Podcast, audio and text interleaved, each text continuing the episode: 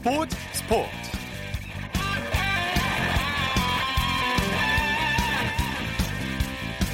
여러분 안녕하십니까? 아나운서 이창진입니다. 손흥민 선수가 드디어 복귀전을 치렀는데요. 복귀전 첫 경기부터 풀타임을 소화하면서 펄펄 날았습니다. 네, 토트넘은 오늘 토트넘 하스퍼 스타디움에서 열린 맨체스터 유나이티드와의 프리미어리그 30라운드 경기에서 1대1로 비겼습니다 손흥민 선수 그동안 부상으로 4개월간의 공백을 가졌는데요. 그 공백이 느껴지지 않을 정도로 맹활약했고요.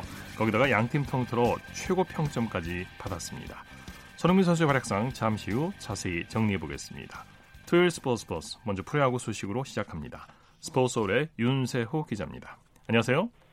네, 안녕하세요. 먼저 고척동 구장으로 가보죠. 키움이 SK를 꺾고 4연승을 거뒀네요. 네, 키움이 고척돔에서 열린 SK와의 홈 경기에서 9대 3으로 승리하면서 4연승에 성공을 했습니다.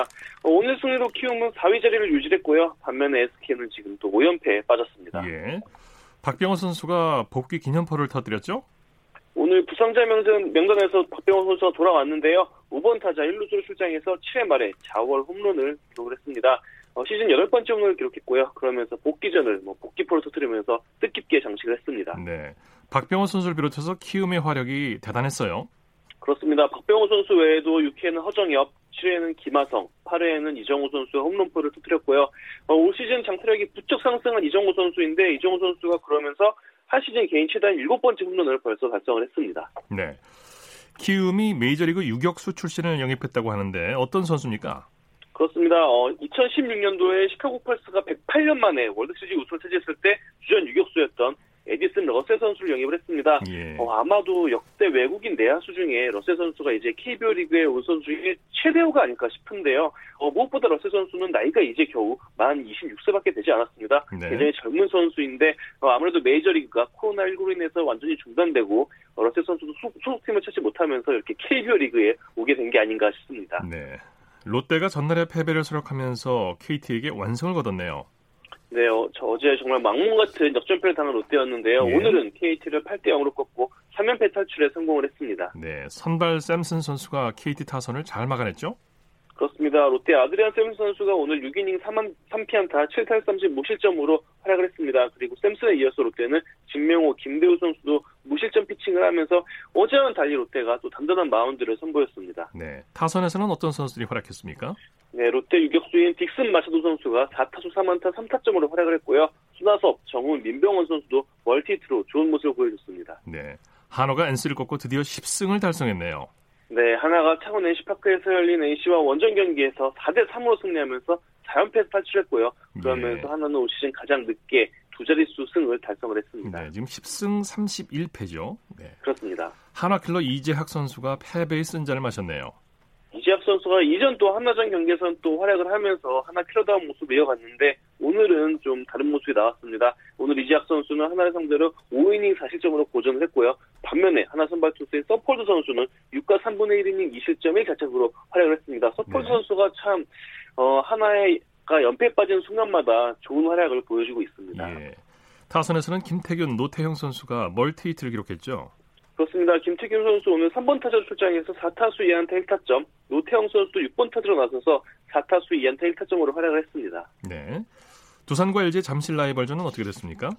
어제 이어서 오늘도 두산이 승리를 했습니다. 8대2로 LG를 꺾고 올 시즌 LG전 4연승을 달리고 있는 두산인데요. 그러면서 두산은 2위 LG를 한 경기 차이로 추격을 했습니다. 네. 두산 선발 박종기 선수 프로 입단 7년 만에 데뷔 첫 승이죠.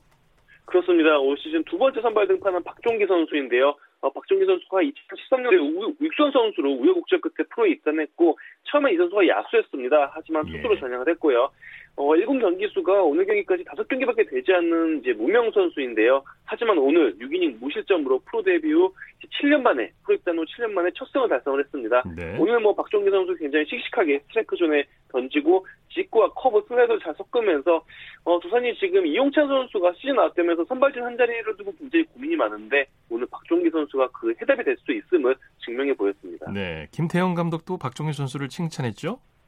그렇습니다. 김태형 감독은 이제 7년 만에 첫 승을 거둔 박종기 선수의 승리를 축하했는데요. 어, 박종기가 기대를 뛰어넘는 최고의 피칭을 했다. 첫 승을 진심으로 축하한다라면서 박, 박종기 선수의 첫 승을 두루 축하했습니다. 네. LG 선발 켈리 선수가 잘 던졌는데 타선에서 도와주질 않았네요. 네, 오늘 KC 켈리 선수 7이닝 6피안타 1볼로 7탄 3진 3실점을 했는데요. 어, 하지만 LG 타선이 박종기 선수의 호투로 침묵을 하면서 켈리 선수는 패전 투수가 됐습니다. 네. 기아와 삼성의 경기는 어떻게 됐습니까? 네, 오늘 기아 같은 경우에는 혜태 왕조 시절 그 검은색 빨강색, 아, 하이가 이제 검은색, 아, 검은색인 그 옛날 그 왕조 시절 유니폼을 입고 경기를 치렀습니다. 네. 어, 광주 챔피언스리그에서 삼성과 맞붙었고요. 기아가 6대 3으로 승리하면서 4연승을 달렸습니다. 네. 유민상 선수도 인상적인 경기를 치렀어요. 네, 유민상 선수가 어, 오늘 삼성을 상대로 첫 번째 개인 총선 첫 번째 말홈런을 달성을 했습니다. 그러면서 말홈런 포함 4타수 2안타 5타점으로 한 경기 개인 최다 타점 기록까지 세웠는데요. 뭐 오늘 거의 광주 경기는 유민상 선수의 날이었다라고 보면 될 것 같습니다. 네. 그밖에 또 어떤 선수들이 활약했습니까? 네, 올해 또 굉장히 좋은 모습을 이어가고 있는 선발 투수 임기영 선수 오늘도 5이닝 2실점으로 승리 투수가 되면서 시즌 4승째를 거뒀습니다. 네. 기아 외야수 나지완 선수가 상을 받았네요. 네, 나지완 선수가 지난달 28일 KT전에서 개인 통산 208홈런을 기록하면서 역대 타이거즈 최다 홈런 타자가 홈런을 홈런을 기록한 타자가 됐는데요. 예. 이에 따른 오늘 시상식이 열렸고요. 그러면서 나지완 선수가 뜻깊은 어, 상패와 꽃다발을 받았습니다. 네. 자, 미국의 코로나19 확진자가 급격히 늘면서 미국 프로야구에도 빨간불이 켜졌다고 하죠. 그렇습니다. 특히 전지훈련이 진행되는 플로리다주에서 지금 확진자 수가 급격히 늘고 있는데요. 어, 그러면서 지금 세 개 구단이 어, 코치나 혹은 선수 그리고 구단 직원이 코로나19 확진 판정을 받은 상태입니다. 그러면서 자연스럽게 모든 스프링 캠프 시설이 다시 폐쇄가 되고 말았습니다. 네. 류현진 선수가 소속된 토론토에서도 확진자가 나왔다면서요. 네, 어, 지금 뭐 선수의 이름이 밝혀지진 않았지만요. 일단 토론토 구단 40인 로스트에 포함된 투수가 어, 코로나19 검사를 받았는데 이 선수가 확진 판정을 받은 페델피아 선수들과 함께 이제 시간을 보냈고 그러면서 코로나19 증상이 나타났다고 합니다. 어, 뭐 사실상 지금 메이저리가 개막하냐 못하냐도 지금 결정이 안 된 상황인데 어, 코로나19 확진자까지 나오면서 개막 여부가 다시 또 불투명해지는 그런 모습입니다. 예. KBO 리그 내일 경기 일정과 관전 포인트 짚어주시죠. 네, 뭐 다시 두산을 상대로 고전하고 있는 LG가 내일은 특급 신인 이민호 선수를 선발 투수로 예고했습니다. 어, 이민호 선수가 올 시즌 정말 눈부신 활약을 펼치고 있는데 이민호 선수가 아마 이제 내일 입단 후 가장 강한 상대의 두산과 만나게 되는데요. 어떤 모습을 펼칠지 어, 류중일 감독은 이민호 선수를 보면서 굉장히 대견하다. 어, 그리고 투수로서 가, 갖춰야 될 자질을 이미 갖추고 있다 이러면서 굉장히 높게 평가했는데 이민호 선수가 류중일 감독의 기대에 응답할지 굉장히 주목이 되고요. 어, 선두 NC는 지금 선발 투수 마지막 한 자리가 굉장히 고민입니다. 오선발 문제를 안고 있는데 김진우 선수가 다시 지금 선발 등판을 합니다.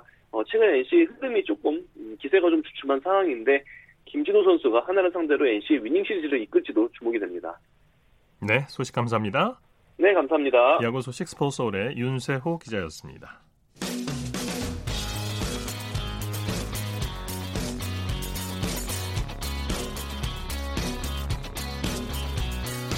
따뜻한 비판이 있습니다. 냉철한 분석이 있습니다. 스포츠 스포츠.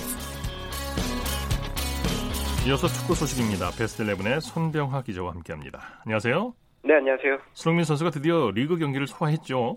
네, 예, 손흥민 선수가 3개월이란 긴 공백을 뒤로하고 드디어 잉글랜드 프리미어리그 경기를 소화했습니다.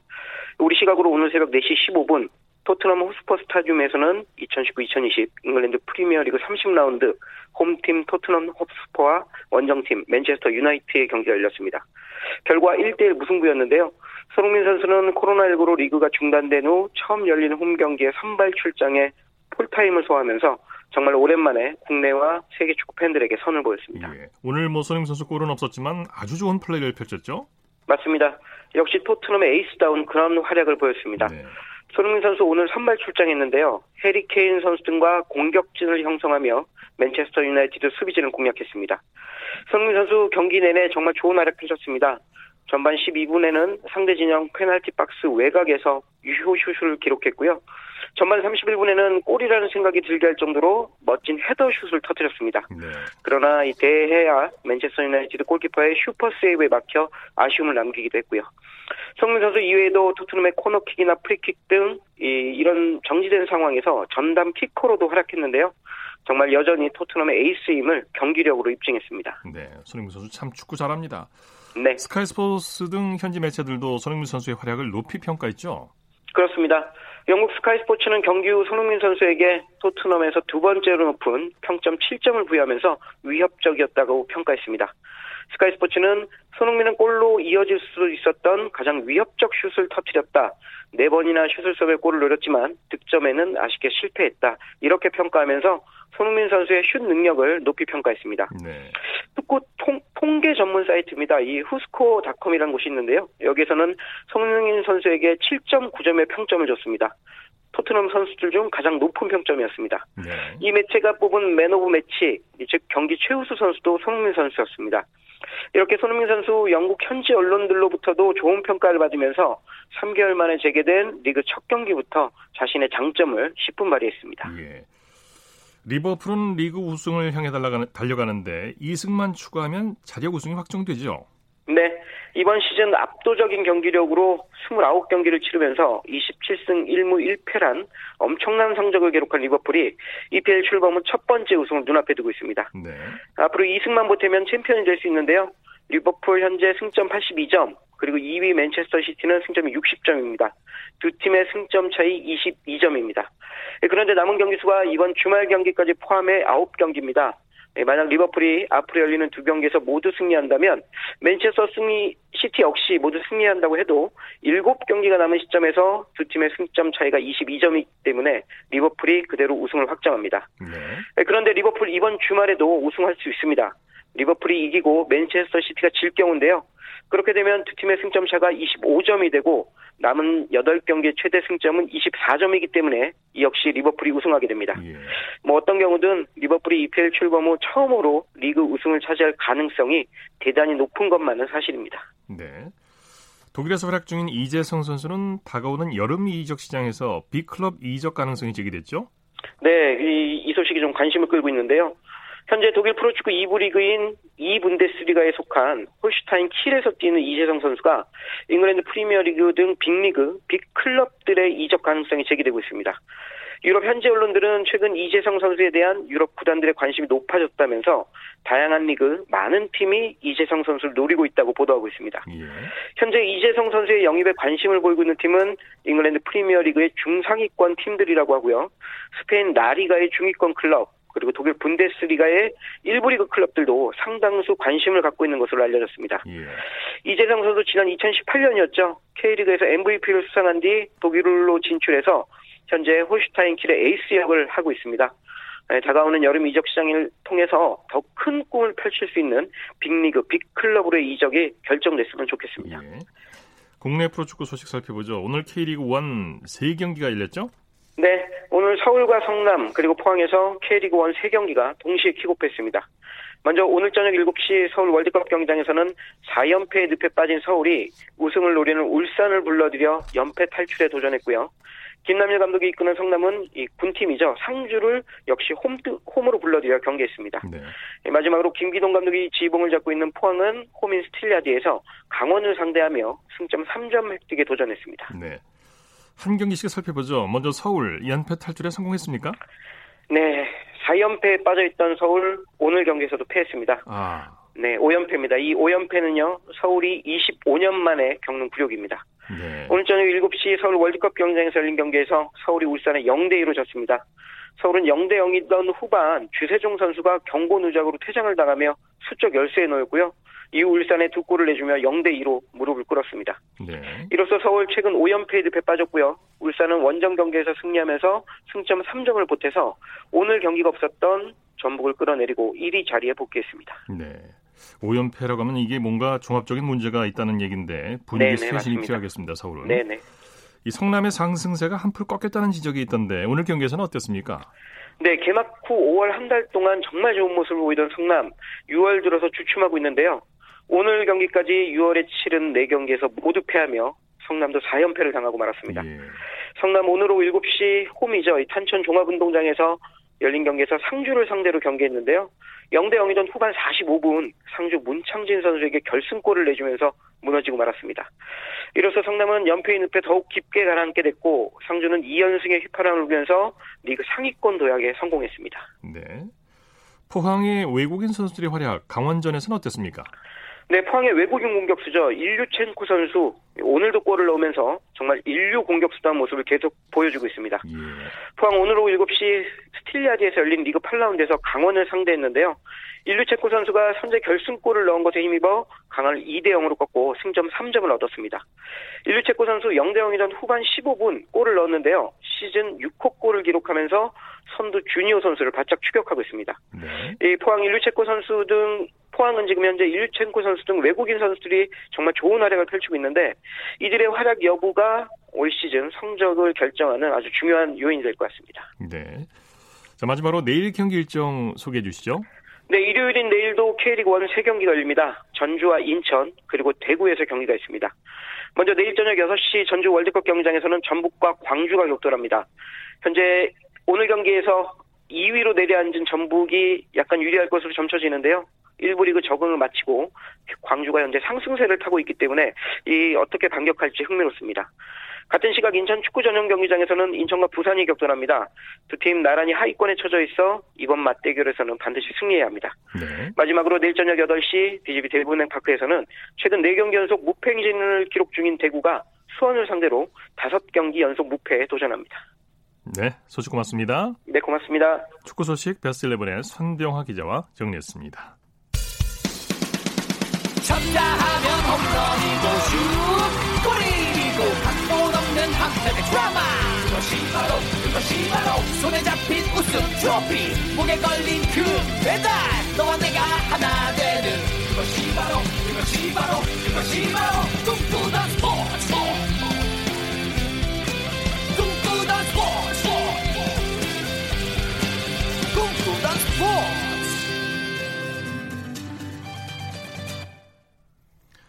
우리에게 환희와 감동을 안겨준 스포츠 스타들의 활약상을 살펴보는 스포츠를 빛낸 영웅들 시간입니다. 정수진 리포터와 함께합니다. 어서 오십시오. 네, 안녕하세요. 오늘은 어떤 영웅입니까?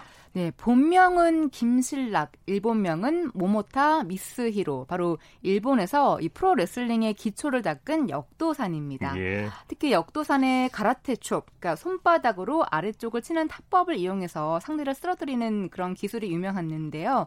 어, 1957년도에는 세계 선수권자인 루테스를 물리쳐서 헤비급 세계 챔피언이 되기도 했습니다. 네. 당시 역도산의 인기가 어느 정도였냐면 천왕 다음으로 역도산이다라는 말이 나올 정도였거든요. 예. 그러니까 세계 프로 레슬링계를 제패하면서 일본 프로 레슬링계의 발전에 크게 공헌한 그런 인물입니다. 네, 영화로도 만들어졌죠. 그렇죠. 역도산이 거구의 레슬러들, 특히 서구의 레슬러들을 쓰러뜨리는 모습을 보면서 많은 네. 분들이 환호했었죠. 네. 2차 세계 대전의 패배로 서양인에 대한 열등감에 빠져 있던 일본인들이 열광을 했고요. 일본 사회의 유일한 희망이 됐던 건데요. 일본인들이 대리만족을 느끼면서 이 프로 레슬링의 붐이 일었었고 역도사는 당대 최고의 스포츠 스타가 됐습니다. 네. 네. 역도산 한국 이름이 있고 일본 이름이 있다는 거는 네. 예, 한국에서 태어나서 일본으로 건너갔다는 뜻이 되겠죠. 네, 그렇습니다. 역도산이 일제 강점기인 1924년 함경 남도에서 태어났고요. 네. 이후 일본으로 건너가서 스모 선수로 활약을 하다가 51년부터는 프로 레슬러로 전향을 했습니다. 네. 그런데 이미 한국에 있을 때부터 씨름 대회에 나갔다 하면 이기고 돌아오는 괴력으로 명성이 높았다고 해요. 네, 예, 네. 그래서 그의 씨름 실력을 알아본 일본인이 일본으로 데려갔고 스모에 입문하게 됩니다. 네. 어, 역도산이라는 예명 상은 그때 붙여진 거예요. 네. 네. 이제 아무래도 이제 스모가 이제 일본의 국기이기 때문에 네. 이방인인 역도산이 스모에서 성공하기는 음. 쉽지 않았겠죠. 네, 그래서 스모를 그만두고 프로 레슬링으로 배우기 위해서 어, 미국으로 건너갔는데요. 어떻게 보면 스모를 배우기 위해서 현해탄을 건너간 거고 또 프로 레슬링을 배우기 위해서 태평양을 건너간 겁니다. 네. 네. 이 프로 레슬러로 전향한 이후에 대단한 활약을 펼치면서 많은 제자들을 키우기도 했죠. 네, 역도산의 제자들 뭐 이노키, 자이언트 바 바바 그리고 김일까지 이 프로 레슬링계의 한 획을 그은 분들인데요. 예. 그 중에서 박치기 왕 김일을 빼놓을 수 없을 겁니다. 그렇죠. 네, 어, 김일은 한국 프로 레슬링계의 아버지라고 할 수 있는데요.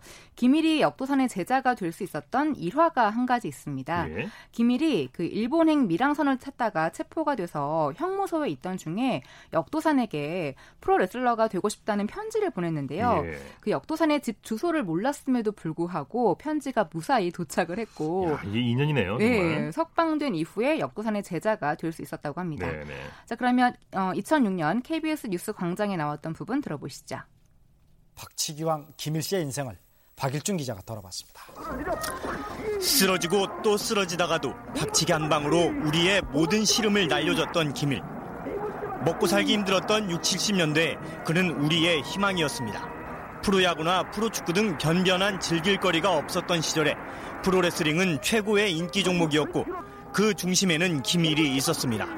그의 박치기는 역도산으로부터 배운 것. 동네 씨름판을 휩쓸던 그는 27살의 나이에 일본으로 밀항해 역도산으로부터 레슬링을 배웁니다.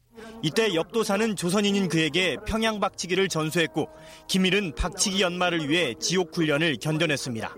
담배 잿더리 같은 거 이렇게 큰 잿더리 같은 거 직접 나 머리에 대면 때리면 잿더리가 다 부어, 부어지고 역도산이 괴한의 흉기에 숨지던 1963년 김일은 역도산이 피습당한 다음 날에 열린 세계 레슬링 태그 챔피언십에서 우승을 차지합니다.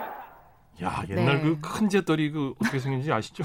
그걸 머리로 참 깨버렸더니 대단합니다. 네, 그렇게 네. 연습을 해서 박치기 왕이 될 수가 있었던 거죠. 네. 사실 역도사는 본인이 한국인임을 숨기려고 했지만 그 마음 한켠에는 한국인을 또 생각하는 마음이 있었거든요. 그래서 네. 제일동포 제자들에게 더욱더 엄격하게 지도를 하고 묵묵히 도왔습니다. 네. 어, 김일에게도 현해탄을 건너온 이상 모든 고통을 이겨야 한다고 강조했었어요. 네, 타국에서 열심히 살았고 프로레슬링계에서 큰 족적을 남긴 역도산인데 네. 그런 너무 안타깝게도 음. 인생의 마지막을 맞이했어요. 네. 그 역도산이 프로 레슬링으로 많은 재산을 모으면서 한국의 체육 발전에 힘쓰겠다고 약속을 했는데 하지만 1963년 12월에 도쿄의 한 호텔 클럽에서 일본 조직폭력배의 칼에 찔려서 복막염으로 유명을 달리하고 말았습니다. 예. 그 당시 나이가 39살이었어요. 어, 세 번째 부인과 결혼을 한 지 6개월 만에 세상을 떠났고요. 그 그때 아내인 다나카 게이코는 역도산의 아이를 임신하고 있었습니다. 예. 그 딸은 아버지 얼굴을 단 한 번도 보지 못하고 자란, 자란 거죠. 예. 네.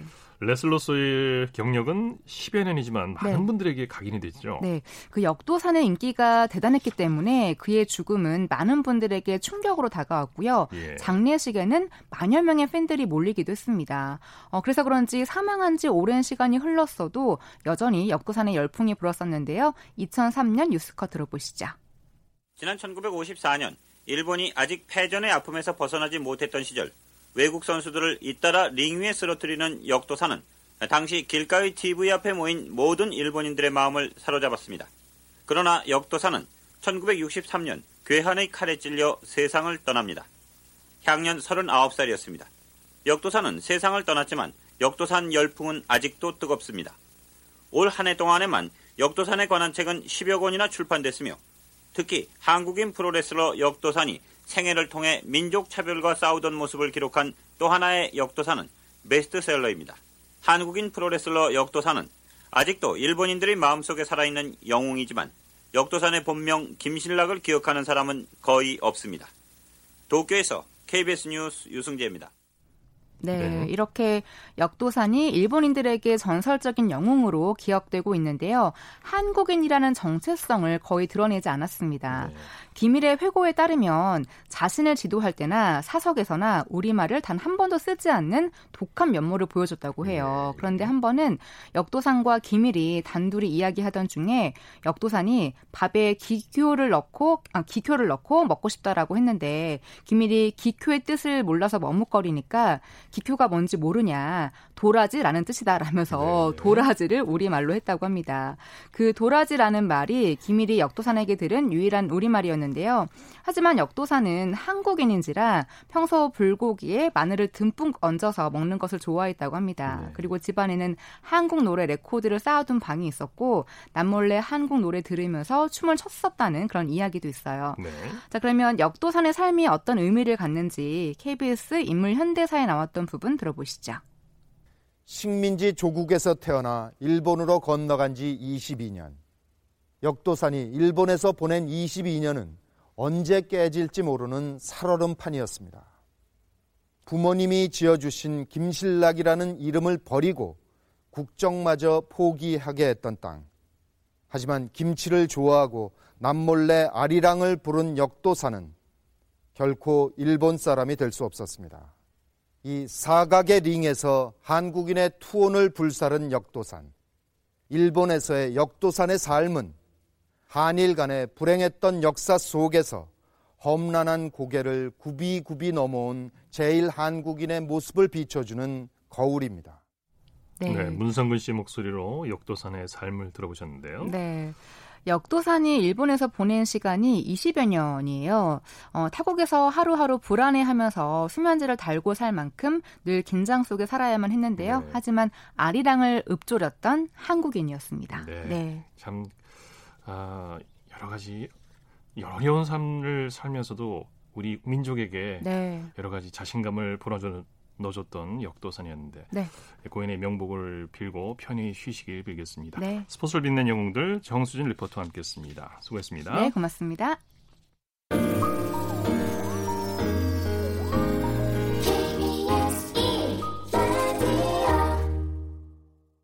여섯 한 주간의 해외 스포츠 소식 정리합니다. 월드 스포츠 연합뉴스 영문뉴스부의 유지호 기자입니다.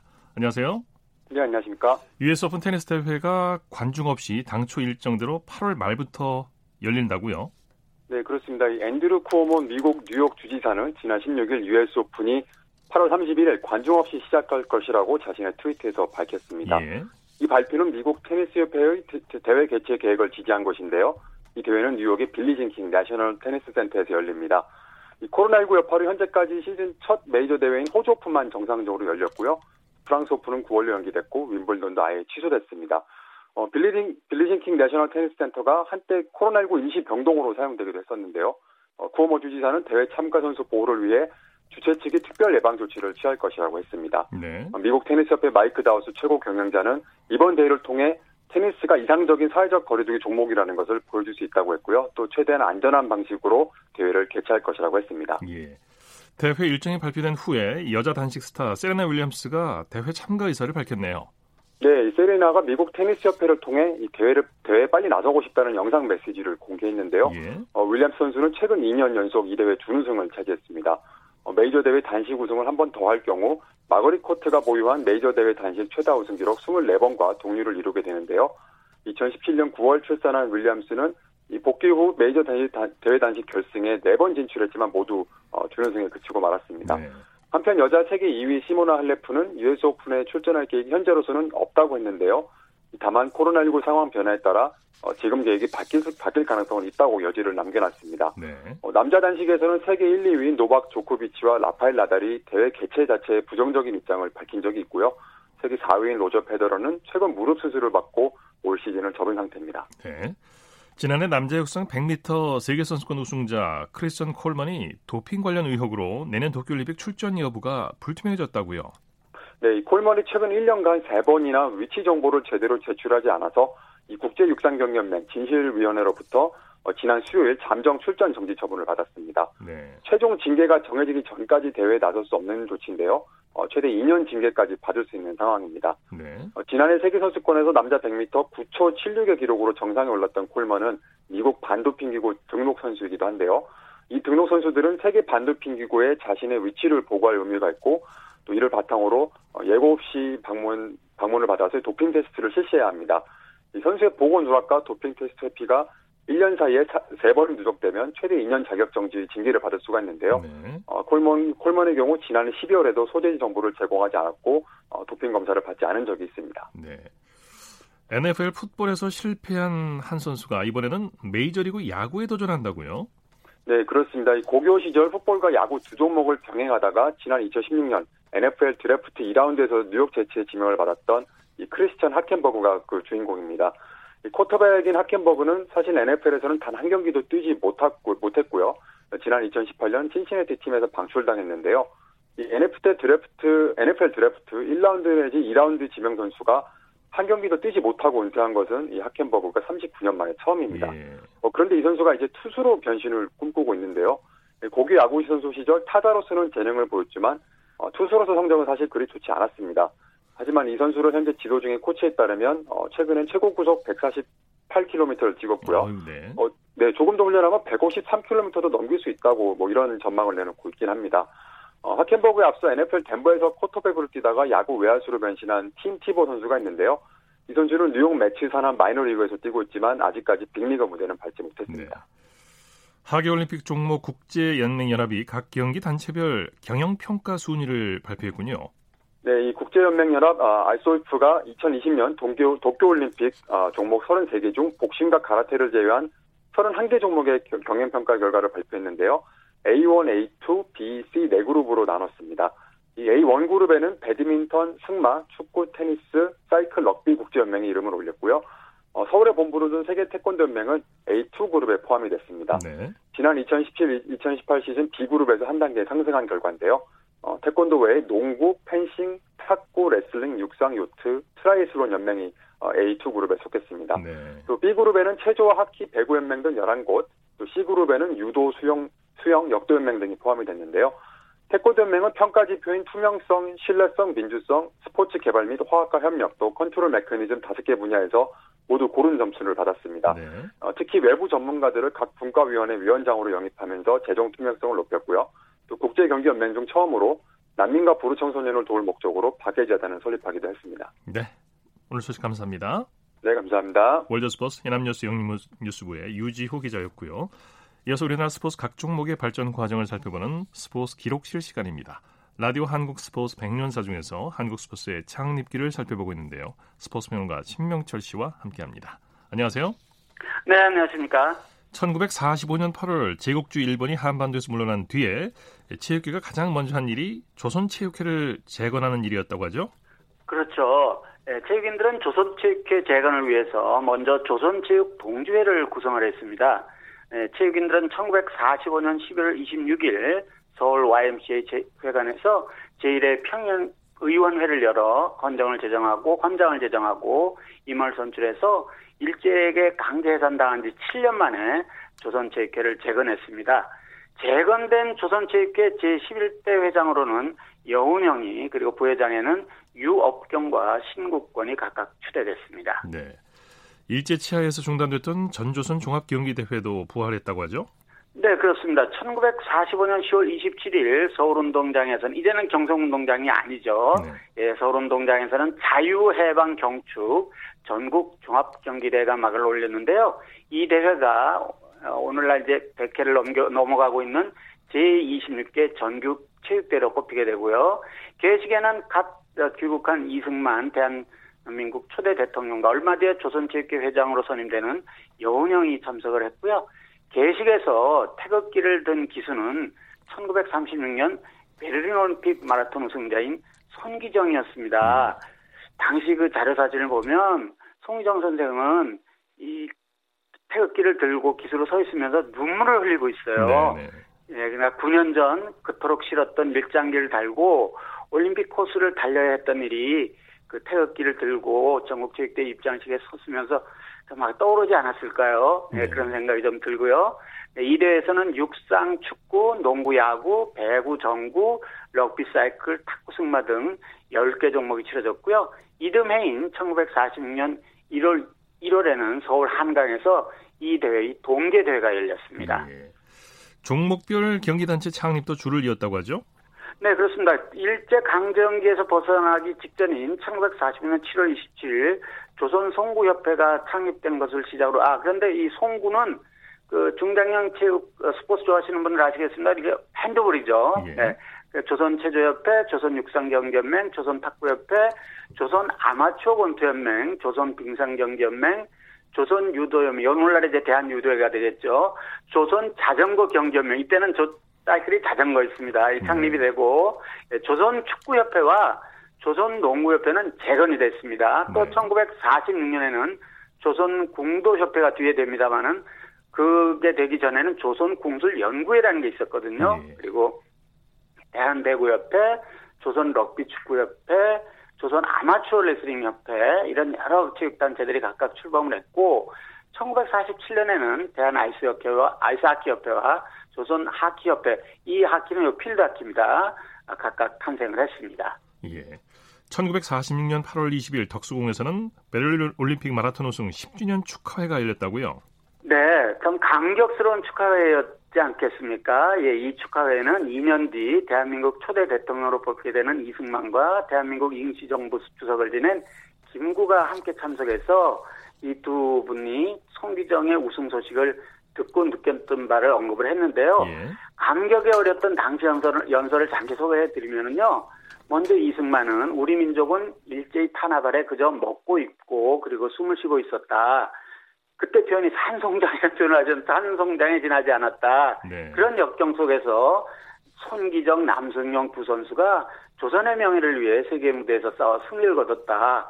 우리 민족도 이 두 선수처럼 불굴의 투지를 발휘하자고 축사를 했고 네. 이어서 김구는 나는 오늘까지 세계를 제패한 송기정 때문에 세 번 울었다. 좀 김이다운 소개를 해드리겠습니다. 10년 전 베를린에서 망국민의 한 청년으로서 세계 열강의 젊은들과 사투를 벌여 우승했으나 조선 사람이면서도 조선 사람 행세를 못해 신문지상에 그대들의 가슴에 달린 일장기를 보면서 나는 울었고 태평양 전쟁이 일어났을 때 중국의 충칭에서는 조선 청년 손기정이 일본군의 지원에 필리핀에서 전사했다는 소식을 듣고 불쌍해서 울었다. 이건 잘못 전해진 소식이었고요. 네. 그리고 그리고 오늘 죽었다던 손군을 그때는 이제 군이라는 표현을 많이 했지 않습니까? 예, 예. 손군을 광복한 조국 땅에서 다시 보니 감격해서 또 눈물을 흘려 말았다고 말했다고 해요. 예. 축하회에 참석했던 모든 사람들은 김구 선생이 이 말을 듣고 모두 함께 감격의 눈물을 흘렸다고 합니다. 그렇군요.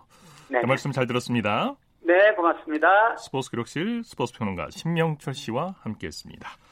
스포츠 스포츠 오늘 준비한 소식은 여기까지고요. 내일도 풍성한 스포츠 소식으로 찾아뵙겠습니다. 함께해 주신 여러분 고맙습니다. 지금까지 아나운서 이창진이었습니다. 스포츠 스포츠